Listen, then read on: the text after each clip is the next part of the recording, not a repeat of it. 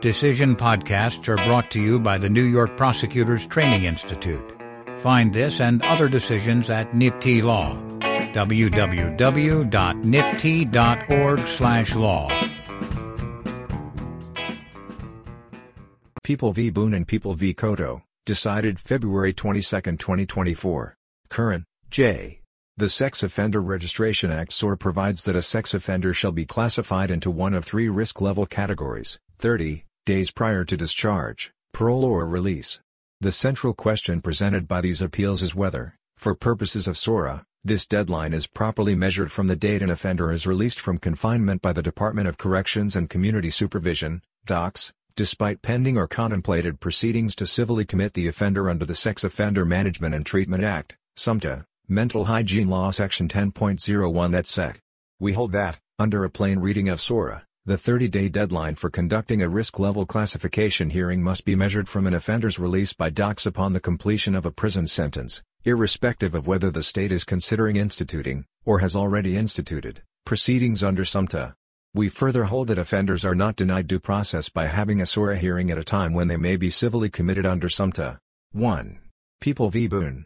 In March 2011, defendant Boone pleaded guilty to three counts of course of sexual conduct against a child in the first degree, Penal Law Section 130.75, 1, a, and one count of course of sexual conduct against a child in the second degree.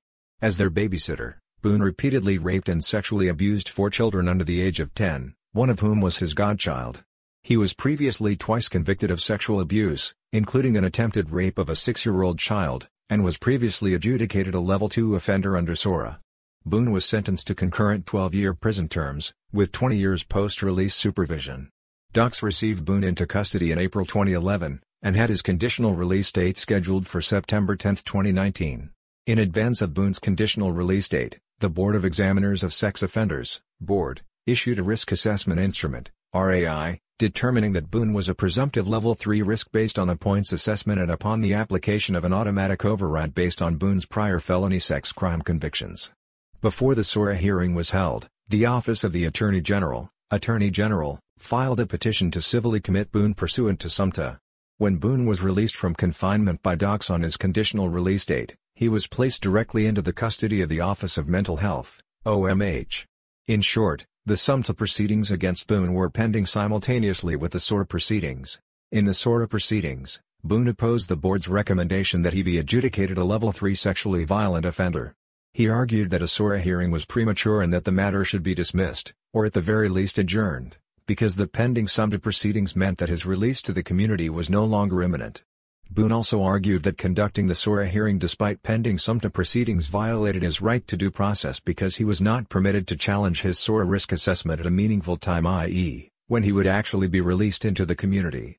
Alternatively, Boone requested that the court grant him a downward departure to risk level 2. He did not, however, challenge the points assessment under the RAI or the application of the automatic override. After conducting a hearing, Supreme Court rejected Boone's arguments that the SORA hearing was premature due to the pending SOMTA proceedings and declined to exercise its discretion to either dismiss or adjourn the SORA proceedings. The court held that SOMTA did not bar a SORA risk level classification hearing, it only postponed the offender's duty to register. The court adjudicated Boone a level 3 sexually violent offender, based on both a points assessment and the automatic override that applied due to his prior felony sex crime convictions. It denied the application for a downward departure. The appellate division affirmed, rejecting, inter alia, Boone's argument that the SORA proceedings were premature due to the pending SOMTA proceedings. This court granted defendant leave to appeal, and we now affirm. People v. Cotto. In June 2006, defendant Cotto pleaded guilty to sexual abuse in the first degree, Penal Law Section 130.65, 3, based on allegations that he raped a nine-year-old child he was babysitting. This incident occurred less than three months after Cotto was released from incarceration for a prior felony sex offense, the rape of a seven-year-old relative. Cotto was sentenced to a determinate 10-year prison term with five years post-release supervision. DOCS received Cotto into custody in September 2006, and ultimately planned to release him on his maximum custodial date February 29, 2016. In anticipation of that date, the board prepared an RAI determining that Cotto was presumptively a Level 3 sexually violent offender based on a points assessment in the automatic override for Cotto's prior felony sex crime conviction. On January 14, 2016, DOCS, as the agency with jurisdiction, sent Cotto a letter informing him that he had been identified as a possible detained sex offender and, therefore, his case had been referred to a case review team to ascertain whether, under SOMTA, he required civil management, such as civil confinement, upon his release from prison. See Generally Mental Hygiene Law Sections 10.03, A, 10.05. Among other things, DOCS informed Cotto that, during the review process, he may be referred for a psychiatric examination and potentially for further proceedings in accordance with SOMTA. It also indicated that the case review team could either determine that Cotto did not require civil management or, if it reached a contrary conclusion, it could refer the case to the Attorney General, who may elect to file a petition for civil management. DOCS also informed Cotto of the potential outcomes of a petition for civil management under SOMTA i.e., discharge, strict and intensive supervision in the community, or civil confinement. During the SORA proceedings, Cotto argued that a SORA hearing was premature due to the possibility that he would be civilly confined under SOMTA. He requested an adjournment until he was about to be released into the community. Cotto also argued that holding a SORA hearing at this time, when there is a not insignificant probability that, Cotto, will be released directly from DOCS to OMH, violated his right to due process. Alternatively, Cotto requested a downward departure to risk level 2. Cotto did not challenge the points assessment under the RAI or the application of the automatic override. Supreme Court rejected Cotto's request to adjourn or dismiss the SOR proceedings, determining that there was no legal basis to postpone in light of the mere possibility that Cotto would be civilly committed under SOMTA. Following the SORA hearing, the court adjudicated Cotto a level 3 sexually violent offender based on the board's point assessment and the automatic override that applied due to his prior felony sex crime conviction. The appellate division affirmed, rejecting, Inter alia, Cotto's arguments that the SORA hearing should be adjourned pending the SOMTA proceedings, and that the timing of the SORA adjudication violated due process. This court granted leave to appeal, and we now affirm. 2. A. Defendants contend that an offender is released for purposes of SORA, thereby triggering the need for a risk-level classification hearing, only when they are free from state-imposed confinement and certain to re-enter the community. They suggest that a SORA risk level classification hearing cannot go forward if there is any possibility at the time of the hearing that the offender will remain confined by the state for more than 30 days here due to the pendency, or possible pendency, of some proceedings that could result in civil commitment. We reject the contention and conclude that sex offenders are released for purposes of SORA at the time they are no longer confined by DOCS following the completion of their prison sentence, regardless of the possibility that they may be confined under SOMTA. At the time of their SORA hearings, Defendants had either been released or were about to be released from confinement by DOCS and therefore the hearings were not premature. Defendants' proposed construction of the term release is not supported by the text and structure of SORA and would render SORA practically unworkable in cases involving the highest risk offenders. B. In interpreting a statute, it is fundamental that a court, should attempt to effectuate the intent of the legislature, Patrolmen's Benevolent Association of City of NYV City of New York, see People v. Roberts. The clearest indicator of legislative intent is the statutory text, and we therefore start with the plain meaning of the language itself, see Majewski v. Broadalbin Perth Cent. School Dist. Effect and meaning must, if possible, be given to the entire statute and every part and word thereof see People v. Taluto. Furthermore, a statute or legislative act is to be construed as a whole, and all parts of an act are to be read and construed together to determine the legislative intent. Where the language of a statute is clear and unambiguous, courts must give effect to its plain meaning. State of New York v. Patricia 2, see Matter of Anonymous v. Malik. SORA provides, as relevant to these defendants, that a determination that an offender is a sexual predator, sexually violent offender, or predicate sex offender, shall be made prior to the discharge, parole, release to post-release supervision or release of such offender by the sentencing court applying the guidelines established by Correction Law Section 168 leader after receiving a recommendation from the board. At the same time, the sentencing court shall also make a determination with respect to the level of notification, after receiving a recommendation from the board. Both judicial determinations must be made 30 days prior to an offender's release. As prescribed by SORA, when an offender is about to be released from incarceration, the original sentencing court has the responsibility to perform the functions outlined in Correction Law Section 168.10, People v. Stevens. SORA's detailed commands govern the procedure and timeline under which an offender's risk level classification and registration must occur. As relevant to these appeals, this entire process is triggered by, and consistently tied to an offender's release. Although SORA does not expressly define the term release, a comprehensive reading of the statute makes clear that the legislature intended the term primarily to refer to an offender's release from confinement by docs. It is a bedrock rule of statutory construction that, where the same word or phrase is used in different parts of a statute, it will be presumed to be used in the same sense throughout, absent any indication of a contrary intent. Matter of Mental Hygiene Legal Serv. V. Sullivan. To that end, Multiple SORA provisions expressly tie the concept of release to an offender's departure from any of several expressly listed locations, including first and foremost a correctional facility. Additionally, an offender's duty to register is triggered at least 10 calendar days prior to release from any state or local correctional facility, hospital or institution where he or she was confined or committed. SORA also imposes a duty on docs, inter alia, to notify the Division of Criminal Justice Services, DCJS, at least 10. Calendar days prior to the release or discharge of any sex offender from a correctional facility, hospital or local correctional facility, of the contemplated release or discharge of such sex offender. Notably, the very start of the SOR process is activated by those expressly listed locations specifically any state or local correctional facility, hospital or institution based on their individual duty to send relevant information about the offender to the board which must occur at least 120 days prior to release or discharge from each institution, in this case docs. Contrary to the assertion of defendants, nowhere in the statute does SORA require delaying a risk-level classification hearing or a final SORA adjudication until an offender's reentry into the community is assured, and we decline to read those words into the statute, see American TR. Ins. Company v. Sartor, a court cannot amend a statute by adding words that are not there. Although the release of a sex offender from confinement by docs most often coincides with re-entry into the community, there is nothing in the statute expressly limiting the term to that event. Indeed, by listing the specific facilities, release from which triggers various SORA obligations, rather than simply stating that release into the community does so, the legislature made clear its intent. To conclude otherwise would effectively amend the statute by striking the listed facilities and substituting into the community as the SORA triggering event. This we may not do. In fact, none of the statutory language identified above would be necessary if the only meaning of release was re-entry of the offender into the community, free from any and all state confinement. SORA's overarching structure bolsters our interpretation of the text.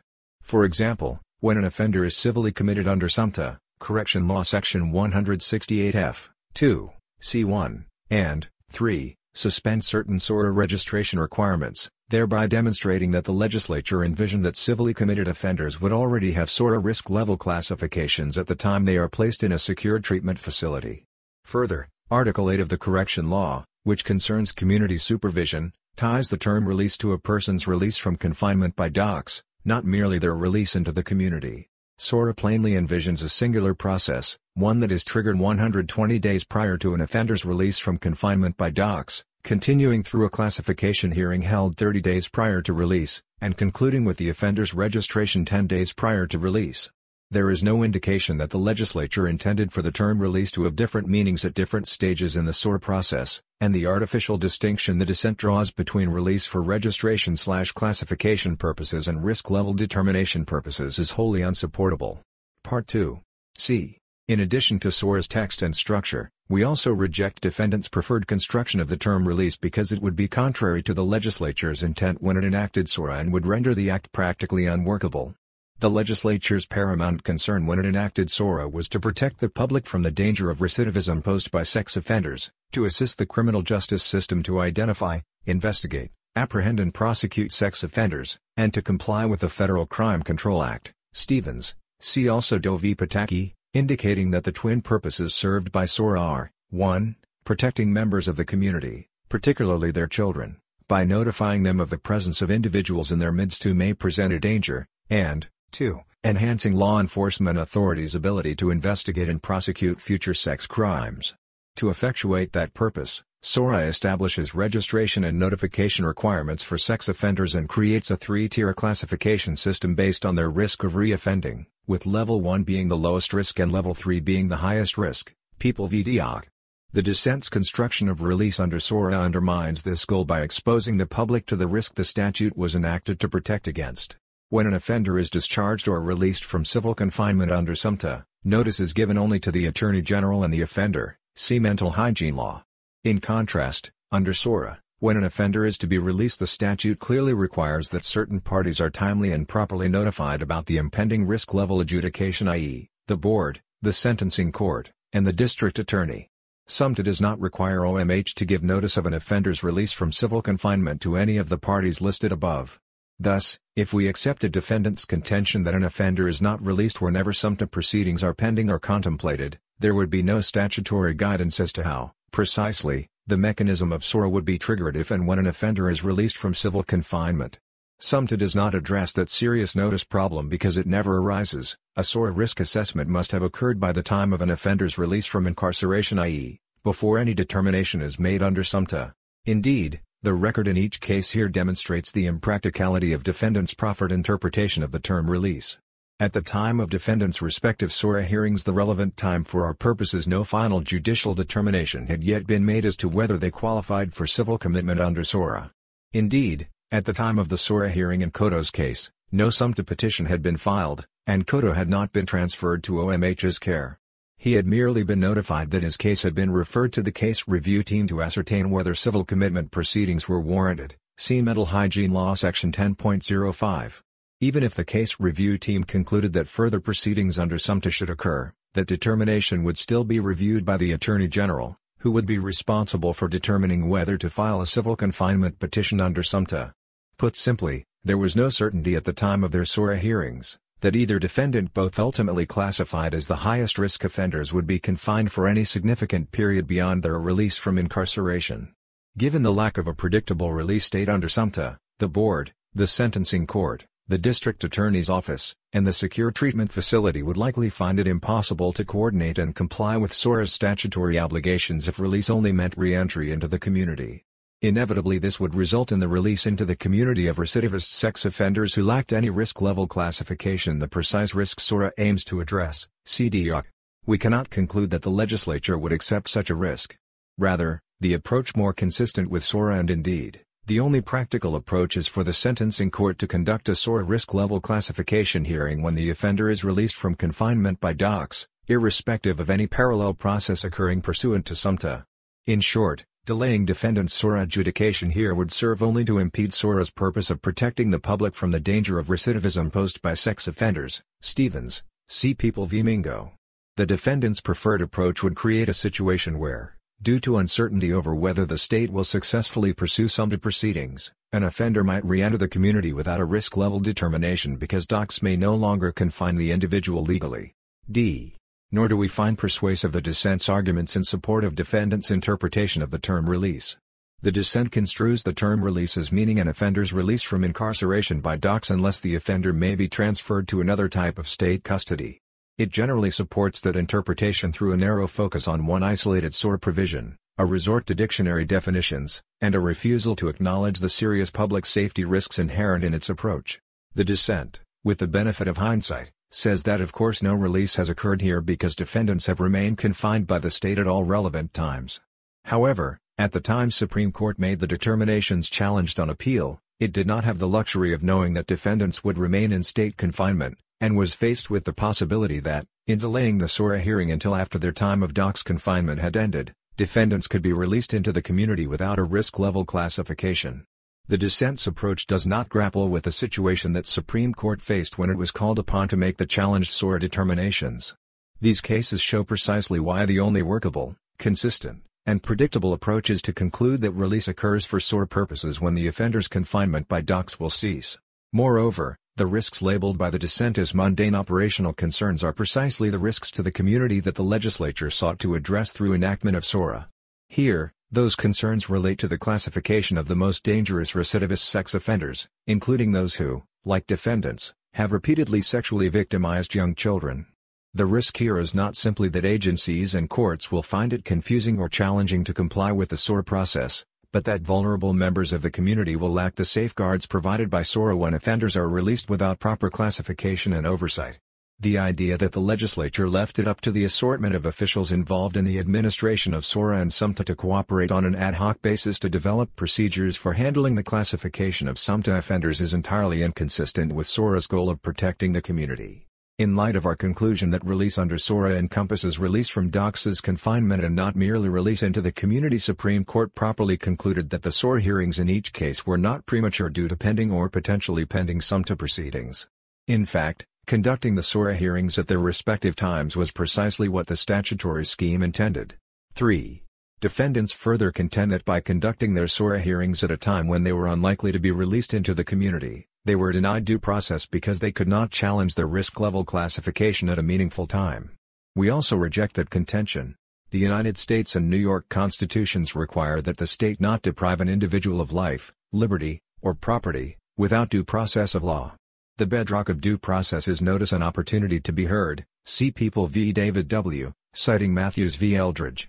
Nonetheless, due process is a flexible concept that generally requires consideration of three distinct factors, First, the private interest that will be affected by the official action, second, the risk of an erroneous deprivation of such interest through the procedures used, and the probable value, if any, of additional or substitute procedural safeguards, and finally, the government's interest, including the function involved in the fiscal and administrative burdens that the additional or substitute procedural requirement would entail. Mathews, C. David W. As relevant to these appeals, it is well established that sex offenders are entitled to certain due process protections at their risk level classification proceedings. People v. Baxin, see David W., see also Doe v. Pataki. In particular, due process requires that the state bear the burden of proving, at some meaningful time, that a defendant deserves the classification assigned, David W. Generally speaking, an opportunity to be heard at a meaningful time means that a defendant has the ability to challenge the determination before the state makes its determination. See Kaur v. New York State Urban Dev. Corp. See Generally Goldberg v. Kelly, Armstrong v. Manzo. Although classification as a Level 3 offender impacts private liberty interests, see David W., we nonetheless conclude that determining the risk level of a sex offender upon the offender's release from confinement by DOCS even if that offender is potentially subject to indefinite civil commitment under SOMTA presents minimal risk of misclassification and thus minimal risk of an erroneous deprivation of those interests. See generally Mathews, Matter of K.L., Pringle v. Wolfe. SORA already provides substantial procedural safeguards to offenders when making a risk level classification. See for example Correction Law Sections 168N. 3. Providing for notice of the risk level classification hearing, disclosure of the board's recommendation, assigned counsel, submission of evidence by the offender, and placing the burden of proving the facts supporting the risk level assessment on the people. 168.0. 2. Providing the offender with the option of pursuing yearly modification hearings. In addition, SORA provides an offender with the opportunity to challenge a risk level classification at a time before a determination is made by the board or the sentencing court. See sections 168 meter. Offender is permitted to submit to the board any information relevant to review. 168N. 3. See generally Goldberg, Pringle. These procedural safeguards were implemented specifically to mitigate the risk of an erroneous deprivation. CEDO. There is little reason to believe that a sex offender considered for civil management under SOMTA who has been afforded these procedural safeguards has been misclassified under SORA as a Level 3 offender. Sex offenders in need of civil management under SOMTA are among the highest risk offenders in the system. Indeed, most of the relevant RAI space factors in defendants' respective cases are based on the unalterable characteristics of the underlying offenses, as well as on each offender's criminal history both of which involved repeated sex crimes against young children and, as such, subjected these defendants to automatic overrides. None of these RAI space factors, nor the application of the automatic override, will change during any period of civil confinement, and consequently the risk of misclassification at an arguably premature hearing is minimal. The state's interest also cuts against postponing the initial SORA hearing until an offender will be released into the community, see generally Mathews. To that end, the state has an important interest in ensuring that all sex offenders receive proper risk level classifications before they re-enter the community. As discussed above, because the timing of release from civil commitment can be unpredictable and may not allow the parties to comply with the statutorily mandated timeframe expeditiously. Delaying the SORA hearing could result in the release of sex offenders into the community without the proper risk level classification. The state has a significant interest in avoiding that result, especially given the pool of offenders subject to SOMTA proceedings. This is particularly important given the public safety objective served by SORA, see generally Mingo, Stevens.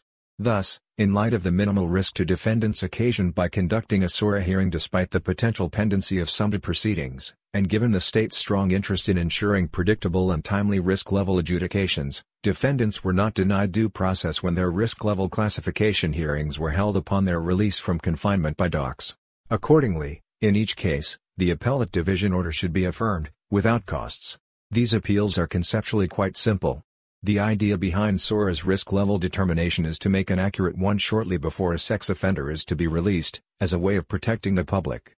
A goal of SOMTA is to treat dangerous sex offenders and, for those for whom treatment works, to release them to the community, supervised. Making a risk level determination after a decade of incarceration and before a decade of treatment serves neither purpose of those statutes. Nothing in the statutory language compels the majority's result, which is at odds with the plain language and clear statutory purposes. For that reason, I respectfully dissent. For number 8, order affirmed, without costs. Opinion by Judge Curran. Judges Garcia, Singas, Cannataro and Troutman concur. Chief Judge Wilson dissents in an opinion, in which Judge Rivera concurs. Judge Halligan took no part. For number 9, order affirmed, without costs. Opinion by Judge Curran. Judges Garcia, Singas, Cannataro and Troutman concur. Chief Judge Wilson dissents in an opinion, in which Judge Rivera concurs. Judge Halligan took no part. Decided February 22, 2024. Decision podcasts are brought to you by the New York Prosecutors Training Institute.